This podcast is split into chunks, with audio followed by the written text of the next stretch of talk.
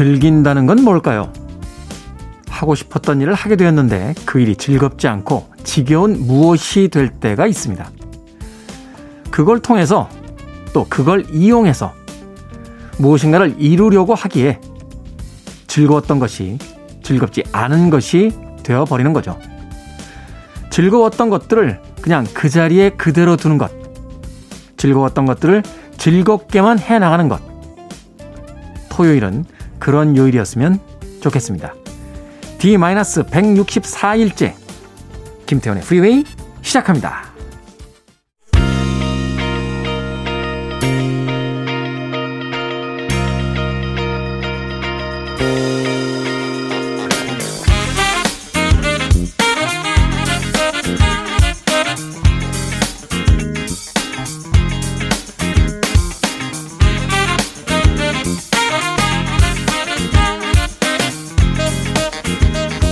빌보드 Kid의 아침 선택 김태훈의 프리웨이 저는 클 태 자 쓰는 태디 김태훈입니다.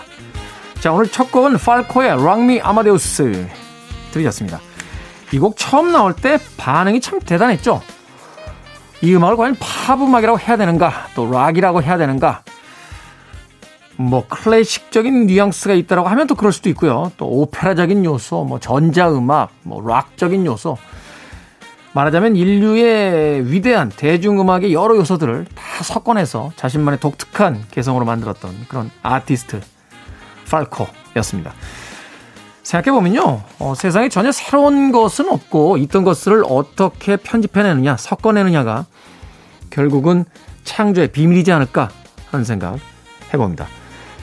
한 문화 심리학자가 창조란 편집이다 라는 이야기를 하기도 했고요. 또 스릴러 소설로 굉장히 유명한 작가죠. 스티븐 킹은 자신의 이야기가 풀리지 않을 때 두 개의 각기 다른 장르를 섞어서 하나의 이야기로 만든다 하는 이야기를 하게 됐습니다. 자, 본격 시사 교양 and 음악 방송 김태훈의 프리웨이 함께하고 계십니다. 자, 토요일 1부는요. 음악만 있는 토요일로 꾸며 드립니다. 그리고 2부 북구북구에선 이시안 북튜버 그리고 박사 북칼럼니스트와 함께 책에 관한 수다 떨어봅니다. 과연 또 오늘은 어떤 책을 소개해 줄지 기대해 주시길 부탁드리겠습니다. 자, 청취자분들의 참여 기다립니다. 문자번호 샵 1061, 짧은 문자는 50원, 긴 문자는 100원, 콩은 무료입니다. 여러분은 지금 KBS 2라디오 김태훈의 프리웨이 함께하고 계십니다.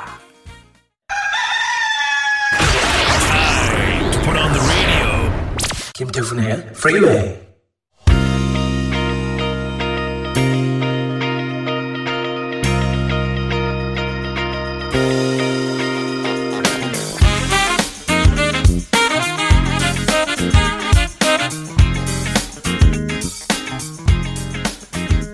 음악만 있는 토요일 세 곡의 노래 이어서 듣고 왔습니다. 첫 번째 곡은 엘튼 존의 니키타. 이 곡은 이후에 동명 타이틀의 영화로 만들어졌죠. 어, 노래 가사와는 상관없고요. 영화를 만들었던 릭 베송이 예, 비행기를 타고 가다가 여주인공 이름을 뭘로 지을까 하는 순간에 이 노래가 들렸대요. 예, 그래서 자신의 영화를 니키타라고 어, 명명했습니다. 엘튼 존의 니키타 들으셨고요. 이어진 곡은 크리스틴 맥비 Got A Hold On Me 그리고 브루스 윌리스의 Respect Yourself까지 세 곡의 음악 이어서 보내드렸습니다. 브루스 윌리스 아저씨 최근에도 액션 영화 찍으시더라고요. SF 액션 영화 찍으셨는데 우리나라 나이로 환갑 훌쩍 넘으셨거든요. 네. 왕성한 활동하고 계십니다. 젊을 때는 브루노라고 하는 어떤 애칭으로 불리우면서 가수를 하고 싶어 하셨어요. 제 기억으로 아마 두 장의 음반인가를 발표했던 걸로 알고 있는데 어, 음악이 꽤 괜찮았습니다. 근데 영화로 그 이후에 너무 떠버리는 바람에 예, 가수 안 하시고 이제 영화로 가시더라고요. 브루스 윌리스. 다시 한번 음악을 해보시는 건 어떨까 하는 생각도 듭니다. 자, 세 곡의 음악 이어서 보내드렸습니다. 자, 김지현님, Good morning입니다. 주말 아침에 누워서 듣는 라디오 정말 좋네요. 하셨습니다. 그렇죠. 아침에 늦잠 자고 일어나서 계속 침대에 누워 있는 거 그것만으로 참 행복하다 하는 생각 들지 않습니까? 저는 잊어버렸어요. 그런 걸. 네. 저 정말 평생 그렇게 살았거든요. 아, 김지연님, 다른 게 아니라 바로 그게 부럽습니다. 그게. 자, 5998님, 잘생긴 테디, 안녕. 요즘 테디 방송 유튜브로 듣는 재미에 푹 빠져 사는 1인입니다. 개인적으로 주말 방송이 너무 좋습니다. 그래서 오늘 더욱 설레고요. 정규 시간에는 다른 일하며 듣느라 놓치는 좋은 곡들이 많은데 유튜브가 있어서 너무너무 좋네요. 하셨습니다. 자, 방송이 끝난 뒤에 유튜브를 통해서 저희가 방송을 다시 올려놓고 있으니까요. 네, 놓치신 분들은 참고하시길 바라겠습니다. 자, 신윤성님, 늦가기인 저는 이제 겨우 10번의 아침을 같이 열었는데, 김태훈의 프리웨이는 200일이 넘었군요. 온 마음을 다해 축하드립니다. 주옥같이 하고 싶어서 또 늦은 만큼 요즘 엄청 홍보하고 다니, 다닙니다. 다시 듣기라도 하라며 강요 중인데요. 갑자기 예전 저녁 프리웨이에 청취자 번호 부여했던 거 기억나세요? 저 18번입니다. 이야, 이게 한 14, 5년 되지 않았습니까? 맞아요. 그때 어, KBS 지상파 DMB 방송할 때요. 청취자분들이 이제 첫날부터 이렇게 들어오셨는데 번호를 드렸어요, 저희가.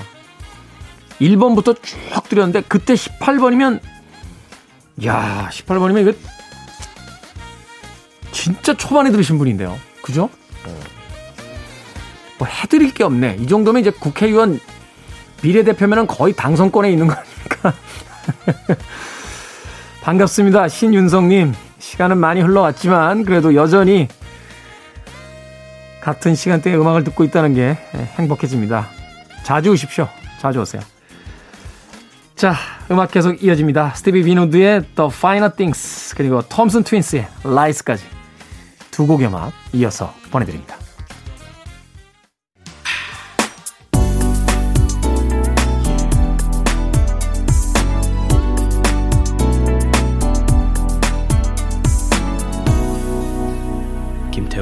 Freeway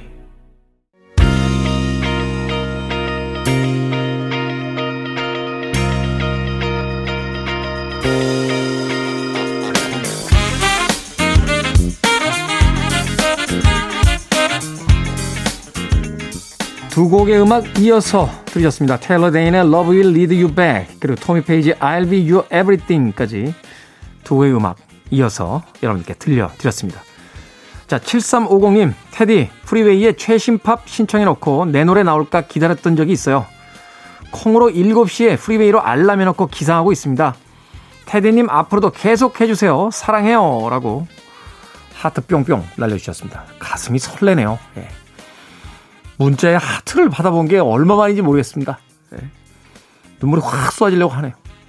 우리 민홍 PD가 어디 휴가 가면 원래 김태현의 프리웨이에서는 어, 1960년대 아니죠 70년대부터 90년대 사이의 음악들을 주로 어, 들려드립니다. 물론 이제 비틀스라든지 뭐 롤링스톤스처럼 60년대 음악이 가끔 나올 때가 있긴 있습니다만 21세기의 음악은 틀어드리지 않거든요. 근데 최신 팝을 신청을 하셨어요. 네. 민용 PD 휴가 가면 제가 몰래 한 곡 정도 틀어줄 수 있습니다. 휴가를 안 가요. 네. 친구가 별로 없는 것 같습니다. 우리 민용 PD는 휴가도 안 가고. 7350님, 고맙습니다. 자, 6220님. 집에서 인턴이란 영화를 봤는데요. 로버트 드니로 너무 멋있게 나오더라고요. 저도 그런 남자를 만나고 싶습니다. 다만 젊은 분 중에요. 하늘의 별 따기겠죠? 라고 하셨습니다. 그런 사람이 있나요? 우리가 왜 부페 식당에 가면 그 플레이트라고 하죠. 접시 하나에다가 자기가 먹고 싶은 음식들을 아주 황금 비율로 이렇게 담잖아요. 어, 야채도 요만큼, 고기도 요만큼, 맛있는 초밥도 요만큼, 뭐 연어도 요만큼, 어 디저트도 먹어야지 요만큼. 근데 사람을 그렇게 만들 수 있습니까? 인터넷 나오는 로버트 드니로처럼 이해력이 크고 사람을 편안하게 해주고 아는 것도 많고 하지만 아주 섹시한 젊은 남자였으면 좋겠다. 있나? 그런 사람? 네? 많지는 않을 거예요. 확률적으로. 많지는 않을 겁니다. 네. 확률적으로 너무 희박하게 이 이상형을 만들어 놓으시면 만날 확률이 떨어집니다. 일단은요, 이상형을 좀 이렇게 넉넉하게 만드신 다음에 그 사람들 중에서 느낌 오는 사람을 어, 만나보시는 건 어떨까 하는 생각이 드는군요. 네, 6220님.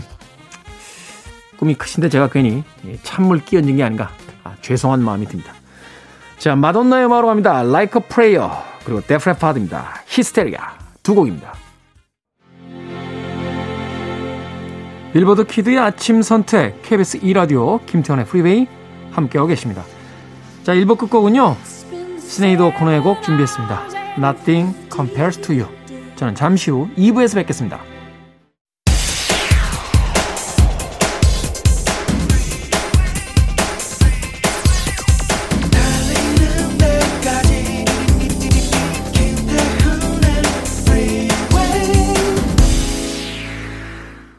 김태훈의 프리웨이 3월 20일 토요일 2부 엔야의 Orinoco Flow로 시작했습니다. 자, 예고해드린 대로 잠시 후 북구북구에서 북튜버 이시안 씨 그리고 북칼럼니스트 박사 씨와 함께 오늘도 한 권의 책을 읽어봅니다. 잠시 후에 만납니다. I want it, I need it, I'm desperate for it. Okay, let's do it. 김태훈의 프리웨이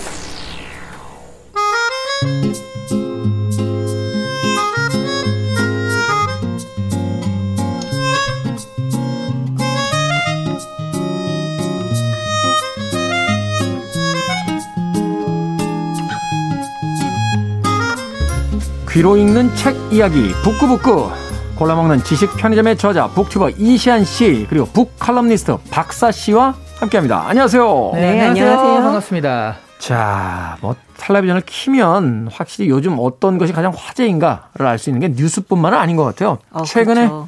영화 채널 보니까요. 네. 전염병 영화 진짜 많습니다. 아 그리고 그 이번에 이런 사태 때문에 그런지 예전에 만들어졌던 영화 중에 진짜 전염병을 다루거나 감염을 다뤘던 영화 진짜 많더라고요. 그렇죠. 더군다나 뭐 거의 예언 수준으로 맞춘 영화들도 네. 있어서 음. 이런 영화들이 또 굉장히 많이 화제가 되기도 했는데 이제 그런 영화가 그렇게 많지는 않다 보니까 네. 틀다가 틀다가 안 되니까 이제 조금 다른 조금 다른 전염 영화 이제 좀비 영화들까지 들고 있는데 그냥 그자 좀비 자체가 많은 거 아닙니까 요즘에 그렇긴 하죠. 근데 전 세계에서 아직 좀비가 출연했다는 이야기는 없잖아요. 그런데 그런 영화들을 이제 드라마나 영화로 틀다 보니까 뭐 우리나라의 그 넷플릭스 드라마도 있었죠. 네, 어, 네. 킹덤 같은 드라마가 네. 있었는데 그 중에서 눈에 띄었던 게 윌 스미스 주연을 맡았던 나는 전설이다. 라는 아, 작품이었습니다. 네. 이 작품 사실은 제가 원작을 미리 읽었던 책이라 오늘 이시안 씨와 박사 씨 두 분에게 예, 졸랐어요. 이 책 하면 안 되겠냐고 해서 오늘은 테디의 예, 강권에 의해서 골라온 책 나는 전설이다를 소개해 드리도록 하겠습니다. 자, 박사님께서 이 줄거리 좀 정리를 좀 해 주시죠. 아, 네. 이 책이 1954년도의 작품이에요. 아, 오래됐군요. 네. 네. 그리고 이제 그 당시에 쓰였을 때 근미래인 거죠. 음. 이 근미래가 무대인데요. 그러니까 1970년대 후반인 셈이죠. 근데 이제 1970년대 후반이 그때 당시에는 어마어마한 미래였지만 뭐 지금은 우리는 너무 오래 전 과거가 됐는데요. 그렇죠. 네. 어쨌든 이 주인공은 그 근방의 유일한 생존자인 로버트 네빌입니다. 로버트 그, 네빌. 네네. 그 배경은 LA고요. 근데 그는 요새처럼 개조한 집에서 이 자가 발전기를 돌며 살고 있어요. 음. 그리고 낮에는 이제 근처 동네 돌아다니면서 뭐 필요한 물건을 챙기거나 필요한 일을 하고 밤에는 이 문을 걸어 잠그고 아주 깊숙이 숨습니다. 이 밤만 되면 몰려오는 흡혈귀들 때문이죠. 아. 이 흡혈귀라고는 하지만 우리가 알고 있는 좀비하고 굉장히 비슷해요. 그래서 대... 여기서 네. 그 우리 영화만 보신 분들이 헷갈려 하시더라고요. 음. 영화는 좀비로 묘사가 되잖아요. 네. 네. 근데 사실 원작은 흡혈귀잖아요. 네, 네, 흡혈귀죠. 좀 다른 점이 있더라고요. 네, 네.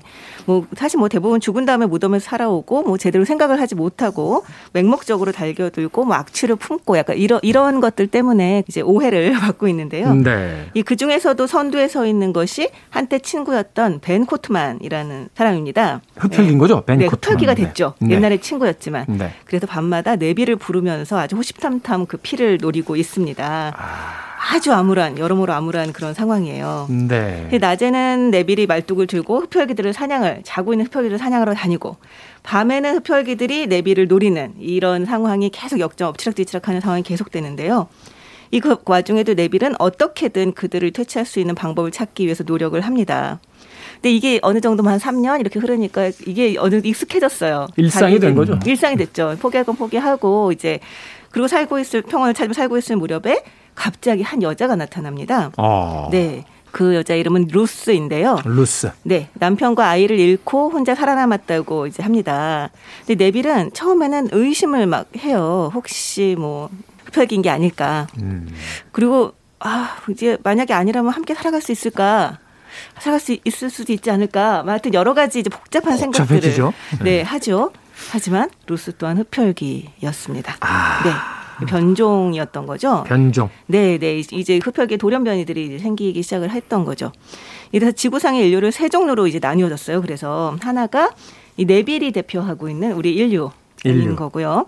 또 하나가 좀비화된 흡혈귀인 거고 그리고 네. 나머지 하나가 이 돌연변이를 거쳐서 이성을 가진 신인류로 태어나게 됐던 거죠.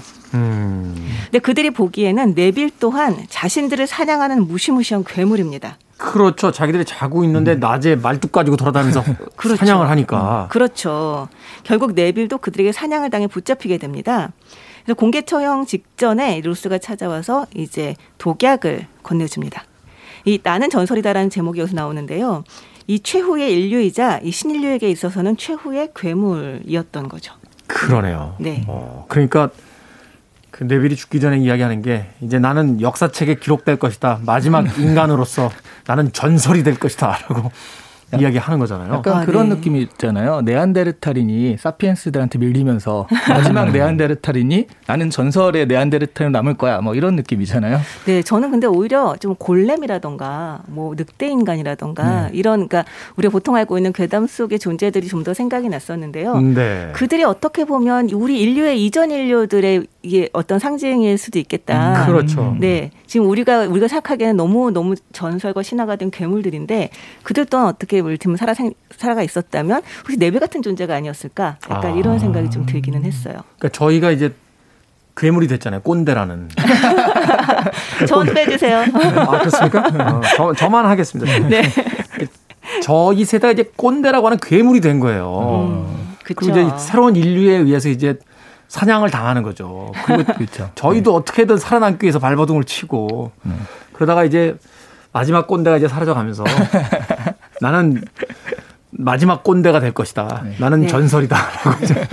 그러니까 이 책이 가지고 있는 그런 함유적인 특징들이 굉장히 많다라는 네, 거잖아요. 네, 굉장히 어. 많은 생각을 하게 하는 책이죠, 이 책. 네. 네. 일단은 배경에 대해서 좀 알아볼 필요가 있을 것 같습니다. 이 책이 1954년도라고 하면 네. 당연히 흡혈귀라고 했을 수밖에 없는 게 이 당시에는 이제 대중문화에서 좀비가 등장하던 시기는 아직 아, 아니었고 그렇죠, 그렇죠. 네. 이제 뱀파이어가 이제 주로 말하자면 어떤 악으로서 등장하는 음. 시기였는데 또 근미래 지금은 과거가 됐습니다만 책이 쓰여질 당시의 근미래인 1970년대 후반을 배경으로 했습니다. 네. 이런 어떤 시대적 배경들이 이 책을 좀 설명해 주는 포인트가 될까요? 네, 여기서 네. 중요한 것 중 하나가 그러니까 이렇게 흡혈귀가 물어서 전염을 시키잖아요. 그렇죠. 근데 그 전에 흡혈귀 같은 것들을 보면 뭐 그러니까 좀 귀족 흡혈귀 되게 성에 살잖아요. 네, 네. 고성에 살고. 그렇죠. 네. 그렇게 아, 레이스 달린 옷을 입고. 네. 네. 귀족인 사람이 한 명 물어주면은 그 사람은 흡혈귀 되고 뭐 이런 식으로 소수의 전염이었어요. 근데 네. 약간, 약간 이시안 씨는 물리고 싶은 표정.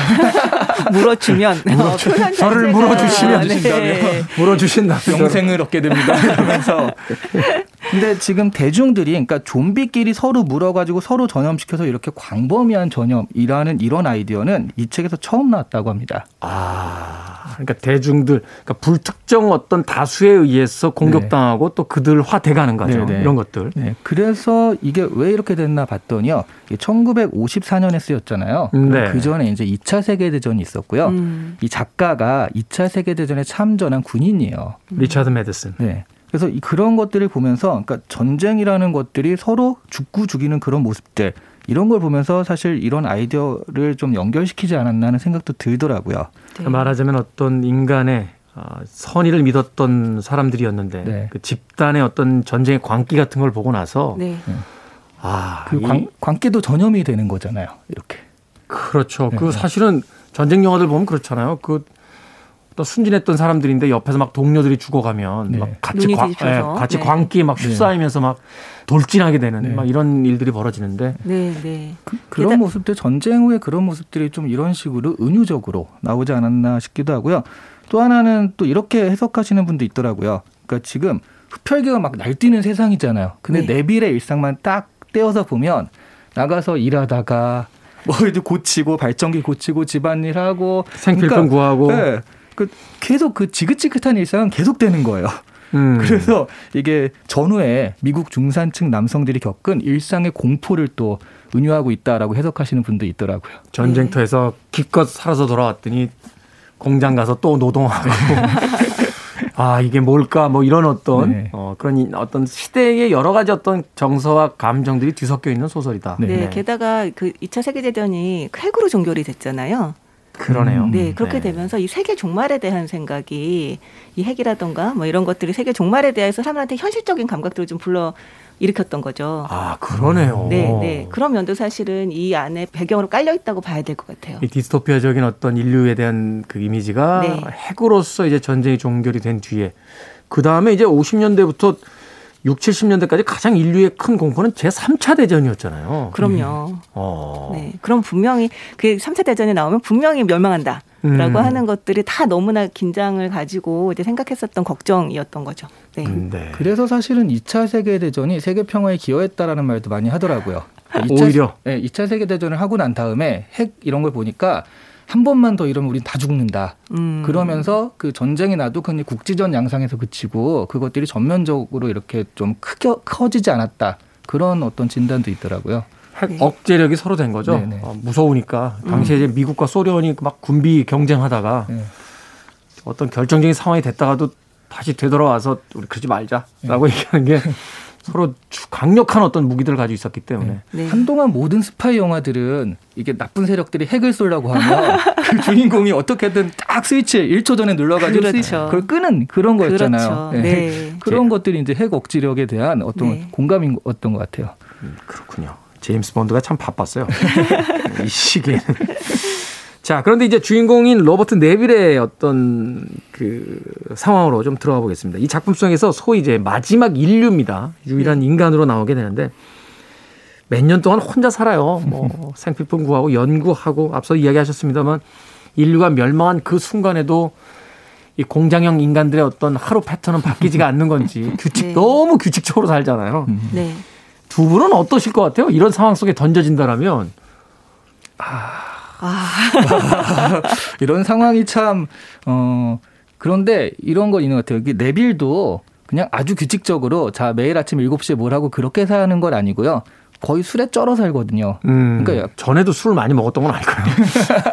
근데 그러니까 일상을 영위할 수밖에 없다라고 네. 하는 걸 느끼는 과정이에요. 사실은 그 일상이라고 하는 게 마, 말씀하신 것처럼 아 규칙적으로 살아야지 이게 아니라 한 번이라도 숙취 때문에 이를테면 기상시간을 놓친다거나 음. 아니면 나가야 되는데 못 나갔다거나 아니면 뭐 이를테면 시계를 맞춰놓지 못했다거나 하여튼 어떤 문제라도 자기가 일상 속에 해놓지 못하면 그날 밤에 자기가 죽을 수 있는 굉장히 음. 절박한 상황인 거죠. 그렇죠. 네. 그러다 보니까 정말 일상을 이제 지키려고 지키는 게 아니라 일상을 지켜야만 살 수 있는 상황. 이라서 계속 지키게 되는 거죠. 음, 네. 그런 면에서 보면 음. 우리가 아 나는 게을러서 못할 거야 이게 사실은 통하지 않는 거예요. 그렇죠. 네, 뭐 음. 우리는 지금 게을러 게을러 봤자 그냥 하루 정도 그냥 욕 먹고 마는데 여기서는 그날 밤에 죽는 거죠. 게으르면. 아, 네. 그런 어떤 공포들 극대화된. 네. 저는 너무 너무 공감해요. 아 그러세요? 알람이 4시에 울릴 때마다 네. 더 자고 싶다는 아. 생각이 들다가도 오늘 하루가 아, 내 커리어의 마지막이 될 수 있다는 생각. 불이 나게 나옵니다. 아 이런 자세로 살아야 되는데 아. 정말. 아. 그래서 이, 이 소설이 정말 일상의 공포를 극대화했다라는 표현이 나오는 게 그런 것 같기도 합니다. 네. 그렇군요. 이 1954년에 쓰여서 70년을 배경으로 한 작품이긴 합니다만 21세기의 우리에게도 던져주는 이야기가 있는 것 같습니다. 특히나 코로나라고 하는 전 세계 네. 팬데믹 상황 속에서도 무너지고 싶은 기분이 들 때도 있고 네. 그냥 모든 걸 다 놔버리고 싶은 기분이 들 때도 있지만 그래도 담담히 하루의 일상을 살아가는 현대인들에게 로버트 네빌이 하루는 어떤 의미를 가지고 다가오지 않을까 하는 또 생각도. 아, 근데 저는 사실은 정말 보는 내내 이분이 내가, 내가 왜 자살하지 않는가, 왜 내가 살려고 하는가를 계속 의문을 얘기를 하잖아요. 사랑하는 사람은 다 죽었고 음. 자기 부인은 자기 손을 한 번 더 죽였어야 했어요. 협회, 협회가 흡혈로 돌아왔기 때문에. 흡혈로 변해버렸기 때문에. 네, 네. 근데 계속 여전히 혼자서 고독하게 계속 살아야 한다는 것에 대해 의문을 계속 제기를 하면서 살아갑니다. 어, 근데, 근데 진짜 많이 네. 와닿았어요. 저는. 거기에 철학적인 어떤 난 이래서 살 거야는 없잖아요. 없어요. 그냥 사는 거잖아요. 네. 그냥 네. 산다. 네. 네. 그 이야기를 조금 이따 더 깊게 나눠보도록 네. 하겠습니다. 토요일 날 괜한 책을 골랐나. 체스니 혹스의 The One and Only 듣습니다. 빌보드 키드의 아침 선택 KBS 2라디오 김태훈의 프리웨이 함께하고 계십니다. 체스니 혹스의 The One and Only 들으셨습니다. 자, 토요일 2부는 책을 읽어드리는 시간 북구북구로 꾸며집니다. 오늘 박사 씨 그리고 이시한 씨와 함께 나는 전설이다. 리차드 매드슨의 책 읽어보고 있습니다. 자, 그런데 이 책에서 이제 가장 강력한 반전 중의 하나가 인류가 멸망했다. 로버트 네빌이라는 인물만 마지막 인간으로 살아남아 있다라고 하는데 중간에 루스라는 여인이 이제 등장을 하는 겁니다. 네. 저도 이 책에 이제 감정 이입을 해서 생각을 해봤는데 진짜 복잡할 것 같아요. 네. 어? 그러니까 같은 남자 친구가 등장했으면 조금 덜 복잡했을 텐데 이게 이성이란 말이에요. 심지어 네. 그렇잖아요. 이 외로움에 거의 몇 수년을 보낸 한 고독한 남자 앞에 음. 그런데 만 하나 흡혈기면 자신의 인생 전체가 끝나는 상황이고. 네. 자, 이 이야기를 좀 해보죠. 이 루스라는 존재, 과연 어떤 것을 이야기하고 있고 또 이것을 통해서 우리는 또 뭘 또 바라볼 수 있는지에 대해서. 네. 저는 근데 굉장히 이 작가가 정말 영리하다. 라는 생각을 했어요. 왜냐하면 네. 방금 루스가 나타났을 때 되게 감정이입이 됐다고 말을 하는데요. 네. 그 말씀하신 그 이전에 굉장히 장치가 져 있습니다. 음. 그러니까 뭐냐면 이 이 더 복잡할 수밖에 없는 상황이 하나는 자기 부인을 직접 자기 손으로 죽였던 기, 기억이 있어요. 흡혈귀가 되는 바람에. 네, 그렇죠. 그냥 평범한 자기 부인이었었는데 죽고 난 다음에 흡혈귀가 돌아왔죠. 그래서 자기가 자기 손으로 무덤에 묻었던 자기 부인을 다시 한번 죽여야 하는 음. 네 그런 상황을 한번 겪었었고요. 또 하나가 개에 대한 에피소드가 나옵니다. 개에 대한 에피소드. 네, 네.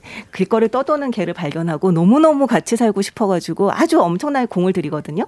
이 근육 굉장히 공을 들였는데 결국은 이제 어떤 친해지는 과정이 있을까 있을까 하던 그 와중에 그 개가 병들고 말죠. 그렇죠. 병들고 말아서 결국은 그 개를 집안에 들이기는 했지만 얼마 안 있어 죽게 됩니다. 이제 그런 과정을 거쳐서 이런 좌절의 과정들을 거쳐서 이 주인공의 입장에서는 이 루스가 흡혈귀여도 문제고 흡혈귀가 아니어도 문제는 상황 가 되는 상황이 된 거죠. 말하자면 이렇게 네. 그 네빌의 어떤 감정 상태를 앞에서 이렇게 쌓아 올려놓죠. 네, 네, 아주 어. 차근차근 쌓아놔요. 음. 그렇게 보자면 그 제일 앞쪽에 뭐가 있냐면 네빌이 그 너무 남자 혼자 사니까 외롭잖아요. 그러니까 되게 예쁜 여성 흡혈귀를 보면서 야 좋다 좋겠다라고 감탄하는 장면도 있거든요. 그러니까 이런 욕구도 분명히 있는 사람이다. 음. 그런데 이제 그런 어떤 위험이 있는 또 여성이 나타났다. 이런 것들 때문에 그 갈등이 굉장히 더 폭발한 것 같아요. 어떤 예술 작품을 이야기할 때 그런 표현 쓰잖아요. 그러니까 극단적인 상황에다가 인간을 던져놓고 인간은 과연 무엇인가를 이제 묻는 것, 그 네. 질문하는 것이 이제 문학의 어떤 하나의 주제이기도 한데 네네. 네. 바로 네빌이 바로 그런 상황에 이제 처해 있는 거죠. 맞아요. 음. 전형적이죠. 그런 입장에서 음. 본다면. 네. 이런 상황인데 당신이라면 어떻게 하겠는가. 두 분이라면 이런 상황에서 어떻게 하시겠습니까? 물론 이제 이시안 씨에게는 이제 루스라는 여자인 것이 되고 네. 박사 씨에게는 이제 루소라는 남자가 나타났다. 자, 아, 잠깐만. 굉장히 잘생긴. 잠깐만, 루소라면 네. 상정하겠습니다. 네. 저는 루소, 아, 좀 머리 아플 것 같은데요. 아, 그렇습니까? 정우성 뺨을 칠 것 같은 그런 외모를 가진. 아, 그렇습니까? 네. 네. 정우성 뺨을 칠 것 같은. 네. 현빈이나 이제 원빈 씨가 나타났다. 그렇게 가정을 하고. 네. 자, 이시안 씨. 근데 저 같으면 네빌이랑 좀 비슷하게 행동할 것 같아요. 왜냐하면 다른 선택지가 없고, 그러니까 음. 그냥 어 나한테 위험하니까 그냥 난 모른 척 해야지라고 하기에는 나 혼자서 계속 이 삶을 영위해봤자 과연 무엇이 있을 것인가. 근데 여기 음. 네빌도요. 저 여성이 되게 흡혈귀일 수도 있다. 그걸 알고 있어요. 그래도 끝까지 믿지 않고 마지막에는 그러니까 이런 생각을 하거든요. 저 여성이 흡혈귀에 그 바이러스에 감염돼도 내가 어떻게든 고쳐주겠다. 하는 식의 생각을 하기 때문에 네. 한반 정도는 이미 알고 있었다라고 생각을 하거든요. 사실은 그 루스라는 이제 여자를 들이기 위한 네. 너무나 외로움 때문에 같은 인간을 만나기 위한 일종의 자기 합리화 과정을 갖잖아요. 네. 네 내가 네. 고칠 수 있어. 말면서. 네. 네. 근데 그, 그렇던 게 왜냐하면 흡혈귀의 가장 큰 특징이 햇빛 아래서 있을 수가 없는데 그 여성은 햇빛 아래서 발견했단 말이에요. 네. 그러니까 아 저 완벽하게 흡혈귀화 된 건 아닐 수 있으니 내가 어떻게든 같이 고쳐야겠다. 뭐 그런 식의 생각을 한 것 같은데 저도 사실은 여기서는 그런 선택을 할 것 같아요. 박사 씨는 어떻습니까? 아 저는 이 책에서 가장 인상적이었던 구절이 뭐였냐면요. 이 주인공이 그 루스를 보다가 이렇게 막 생각을 합니다. 막 머릿속이 복잡하잖아요. 이렇게 생각하는데 딱 이렇게 생각해요. 죽일까? 생각하면서 희망보다는 살인이 훨씬 더 쉬운 세계다. 라고 이야기를 합니다. 아, 네. 철학적이네요. 네. 그런데 그 생각을 하고 난 바로 직후에 나는 인간인지 파괴자가 아니야. 라고 생각을 해요. 그러니까 정말 이 머리가 너무 복잡하니까 차라리 이 문제가 없었던 것처럼 하고 싶다. 죽여서 음. 아주 손쉽게 없애버리면 갈등할 필요가 없으니까. 갈등할 필요가 없으니까. 그렇게 생각을 했다가 나는 파괴자가 아니야라고 생각을 하는 구절이 나오는데 사실 마지막에 보면 파괴자였던 그 결론으로 도달을 하는 굉장히 음, 네. 중간에 중요한 문장이거든요.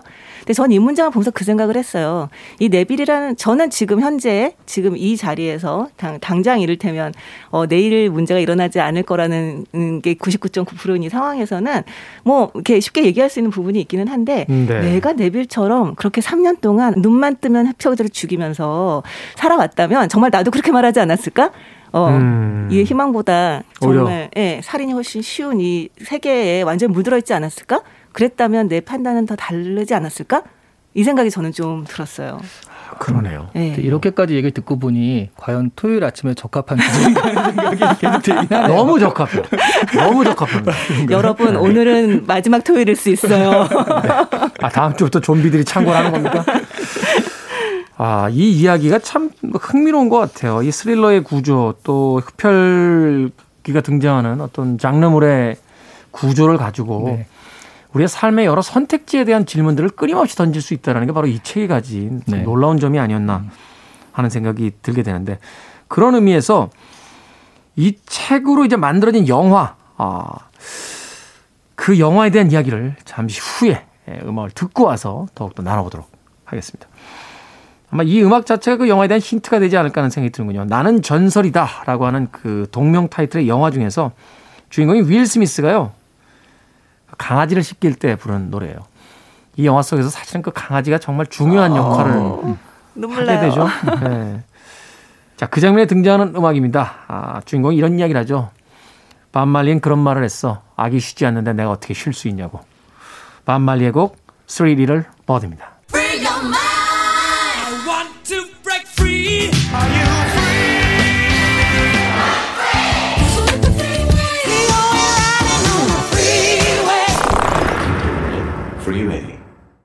빌보드 키드의 아침 선택, 김태훈의 프리웨이. 오늘 북칼럼니스트 박사 씨, 그리고 북튜버 이시한 씨와 함께 북구북구, 나는 전설이다.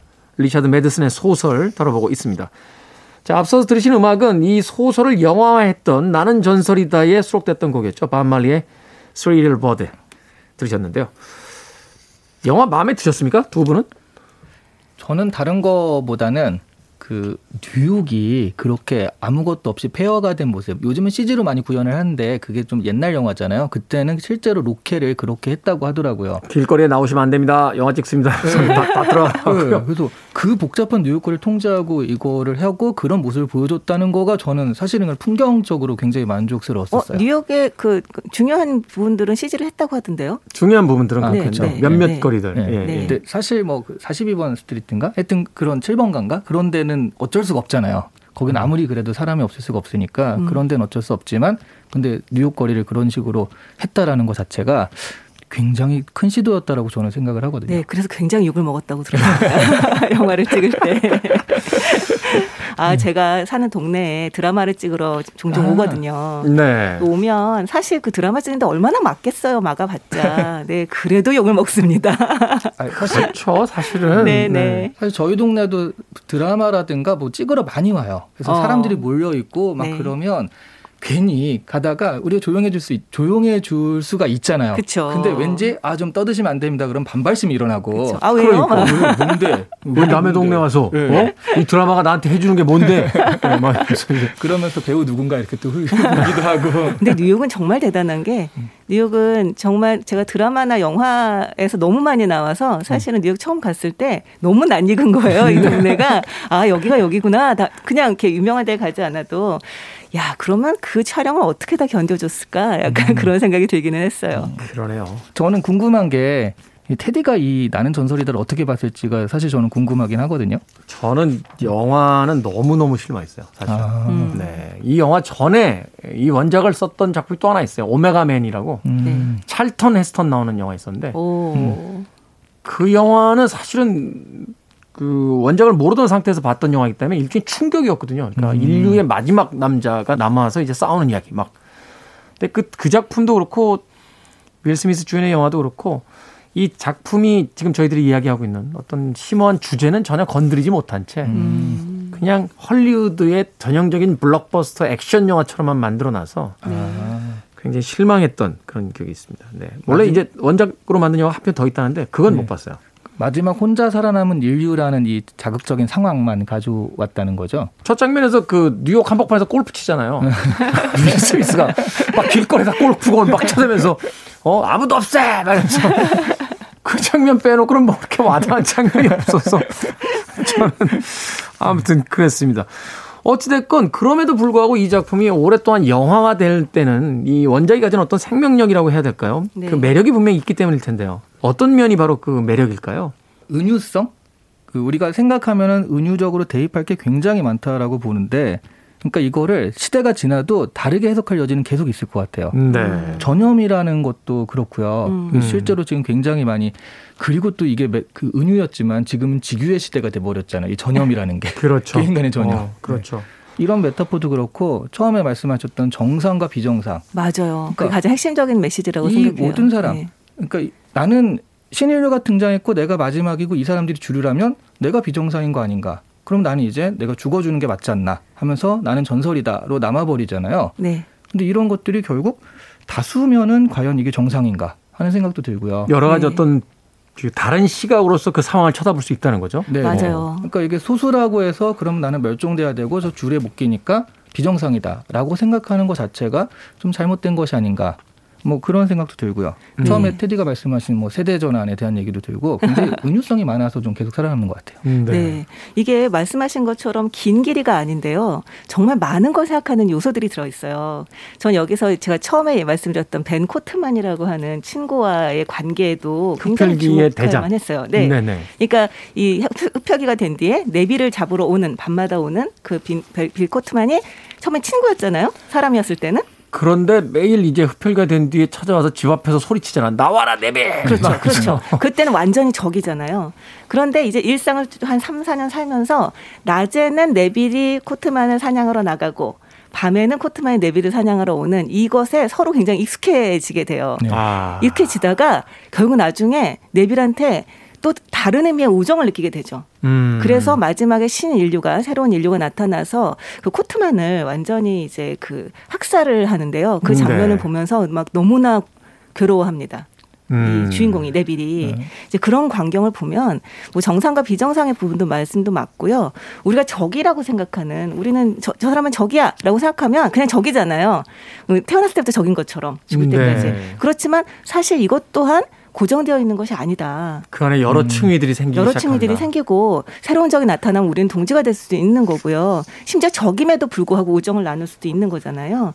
이제 그런 부분들도 저는 아주 많은 생각을 좀 하게 되더라고요. 인간의 그, 어떤 생존의 본질부터 정치적인 어떤 상황의 은유까지 참 여러 어떤 층위의 네. 이야기들이 담겨져 있네요. 네, 네, 네. 그래서 아마 뭐 영화가 되게 마음에 안 들었다라고 말씀을 하셨는데 비주얼적으로 봐도 굉장히 이제 볼만한 것들이 있고 철학적으로 봐도 그만한 것들이 있고 이런 우정의 문제 뭐 아니면 정말 신뢰의 문제 한 여러 가지 인간들이 이제 살면서 부딪히는 여러 가지 문제들에 대해서 하나하나 굉장히 좀 생각할 만한 거리들을 걸어놓고 있는 느낌? 그래서 어떤 감독이 와서 영화를 만들어도 아주 색다른 음, 해석을 할 수 있는 여지가 있는 그런 음. 책이 아닌가라는 생각이 듭니다. 생각해보면 그 배트맨이 왜 조커와 나눈 대화, 네. 아, 그팀 버튼의 배트맨인가요? 거기서 조커가 그러잖아요. 너는 나를 완벽하게 만든다. 음. 아, 말하자면 네가 있어야지만 내가 존재가 생긴다. 네. 그래서 왜 이후에 크리스토퍼 논란의 그 다크나잇에서도 그 조커와 배트맨의 관계가 양극단에 있지만 서로가 있음으로써 서로의 어떤 존재가 증명되는 네. 뭐 이런 관계를 이제 아주 기묘한 어떤 파트너십이 형성이 되는데 음. 그런 것에 대한 어떤 그 고전적인 어떤 상황이 바로 이 나는 전설이다에서도 이미 쓰여지고 있다라고 네. 볼수 있는 거네요. 네, 그렇죠. 어. 근데 저는 여기서 다 정상 비정상에 대한 얘기를 많이 듣잖아요. 그러니까 어떤 메시지로 받잖아요. 근데 저는 세대 전환에 대한 얘기를 정말 많이 느꼈거든요. 음. 세대 전환. 네. 그렇죠, 그렇죠. 그러니까 나는 마지막 음. 인류아가 마지막 맞아요. 세대야. 저쪽 네. 신인류를 내가 이해할 수가 없어. 그러니까 나는 그쪽으로 들어가지 않고 그냥 여기서 끝날래 하는 식으로 어쨌든 그런데 어 요즘 아까 꼰대를 얘기하셨지만 이 꼰대들도요 한 30년 전에는 요즘 젊은 것들이었거든요. 네. 그렇죠. 네. 네, 버르장머리 없다는 소리를 한 만 번은 들었던 것 같아요. 그러니까 그런 식으로 세대 전환이 일어날 수밖에 없다라는 것들을 이 책에서 보여주지 않나. 그러니까 뱀파이어가 이것밖에 없었지만 신인류가 등장하는 이런 것들이 되게 자연스러운 일이었지 않나. 네, 저는 네. 세대 전환에 대한 얘기들은 전부 다 좀 비슷하게 좀 볼 수 있는 책이 아닌가 하는 생각이 들었어요. 네. 세대 전환의 이야기일 수도 있고 뭐 성소수자와 그렇지 않은 사람들의 이야기일 수도 있고 네. 다문화 뭐 문화라고 하는데 거기서 어떤 또 소수 민족과 그렇지 않은 민족의 문화일 네. 수도 있고 여러 가지 어떤 해석을 가능하게 해주는 맞아요. 그런 이야기다라고 네. 이야기를 해주셨고요. 네. 자, 이 책을 재미있게 읽었다면 또 권해줄 만한 또 다른 책들이 있습니까? 이게 저 같은 경우는 아주 극한에 몰렸을 때 사람이 어떻게 반응하는가. 아까 그 말씀하셨을 때 문학이 그런 어떤 시험의 장, 사고 시험의 장을 만들어준다라고 말씀하셨는데요. 그런 면에서 볼 수 있을 만한 책이 만화들 중에 일본 특히 일본 만화들 중에 그런 것들이 있어요. 음, 네. 그렇다면 우메즈 카즈오의 표류 교실이라던가 표류 교실. 네. 네. 모치즈키 미네타로의 Dragon Head 이런 책들을 보면 정말 극한에 몰렸을 때 사람이 어떻게 하는가라는 걸 보여줄 수 있고요.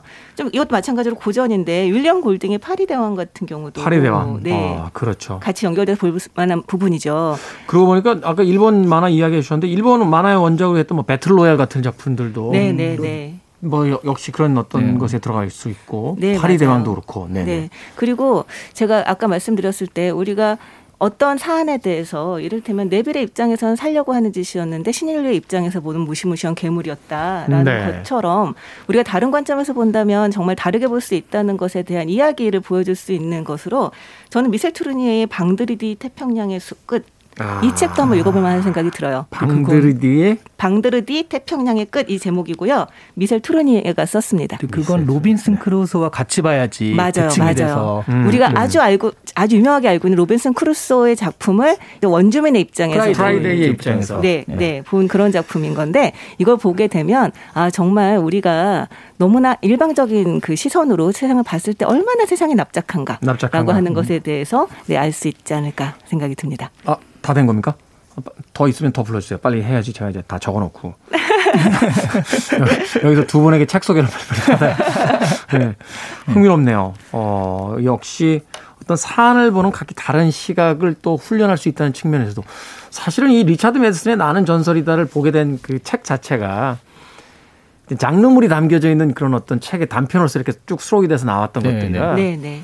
사실 우리가 서점에 가게 되면 이제 문학 코너에 저게 다 꽂혀 있는 책들은 뭔가 그럴 듯해 보이잖아요.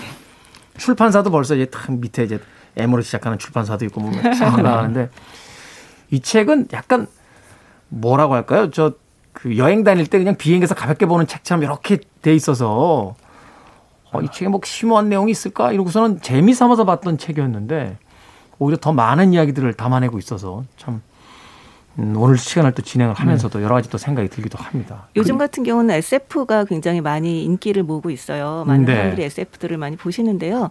정말 저는 저는 SF 굉장히 좋아합니다. SF야말로 정말 사람들이 가질 수 있는 어떤 딜레마라던가 좀 굉장히 고민하고 숙고해봐야 될 문제들을 굉장히 선명하게 보여줄 수 있는 장치가 아닌가 그런 문학이 아닌가라는 생각을 좀 하게 돼요. 그러네요. 태디 말대로 그러니까 정말 여행 다니면서 가볍게 볼 수 있는 소설을 우리가 airport 소설이라고 그러잖아요. 네. 잠깐 볼 수 있는. 근데 airport 소설처럼 쉽고 재밌고 짧은데 생각할 거리도 많아요. 음. 그래서 다른 소설보다도 좀 하나를 읽어야 된다라고 한다면 이 소설을 읽는 게 좋을 것 같다는 생각을 했어요. 문학은 셰익스피어에만 있는 게 아니다. 라고 네. 이야기해 주셨습니다. 자, 두 분만의 추천사 짧게 한 줄로 부탁드립니다. 어, 저는 어, 나는 전설이다잖아요. 이 책이 리처드 매드슨이 전설이다. 아, 리처드 매드슨은 전설이 되었다. 네. 네. 아, 근데 사실 저는 아, 한 줄로 짧게 얘기하려고 하는데 좀 길어지는데요. 네. 이 소설 같은 경우는 좀 반전이 굉장히 중요한 소설이라서 이 줄거리를 설명을 하면서 이걸 말씀을 드려야 되나 말아야 되나 좀 고민을 하기는 했어요. 네. 근데 읽고 난 다음에 좀 김이 새시지 않을까라는 생각이 들어서요. 근데 그럼에도 불구하고 읽어볼 가치가 충분하다는 생각이 드는 게 말 그대로 작가가 만들어 놓은 세계 속에 한번 딱 들어가서 나라면 어떻게 했을까?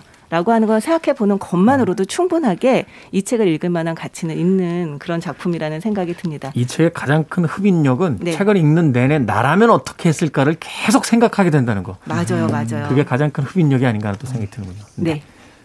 알겠습니다. 자, 오늘의 북구 북구. 우리와 너희를 어떻게 구분할 것인가, 그 구분의 의미가 있는가 생각해보게 하는 책, 나는 전설이다. 함께 읽어봤습니다. 자, 다음 주 예고해 드립니다. 너무 저희끼리만 책을 읽어오는 것 같아서 여러분들도 한번 같이 읽어보시라고요. 예고해 드리겠습니다. 다음 주 책은 파트리크 쥐스킨트의 기피에의 강요입니다. 아주 조그만 책인데 불과 7페이지밖에 안 되는 단편입니다. 여러분들 읽는데 전혀 부담이 없으시고요. 저희나 저희 작가가 편하게 일을 하기 위해서 이 책을 고른 건 아니라는 것 다시 한번 진심으로 이야기 드리고 싶습니다.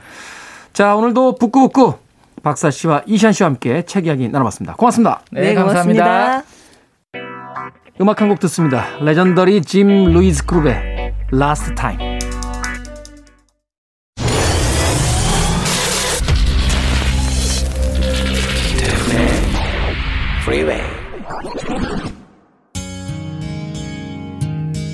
KBS 2라디오 김태훈의 프리웨이 D-164일째 방송 이제 끝곡 남겨놓고 있습니다. 모니카의 Angel of Mine 들으면서 작별 인사드립니다. 저는 내일 아침 7시에 돌아오겠습니다. 고맙습니다.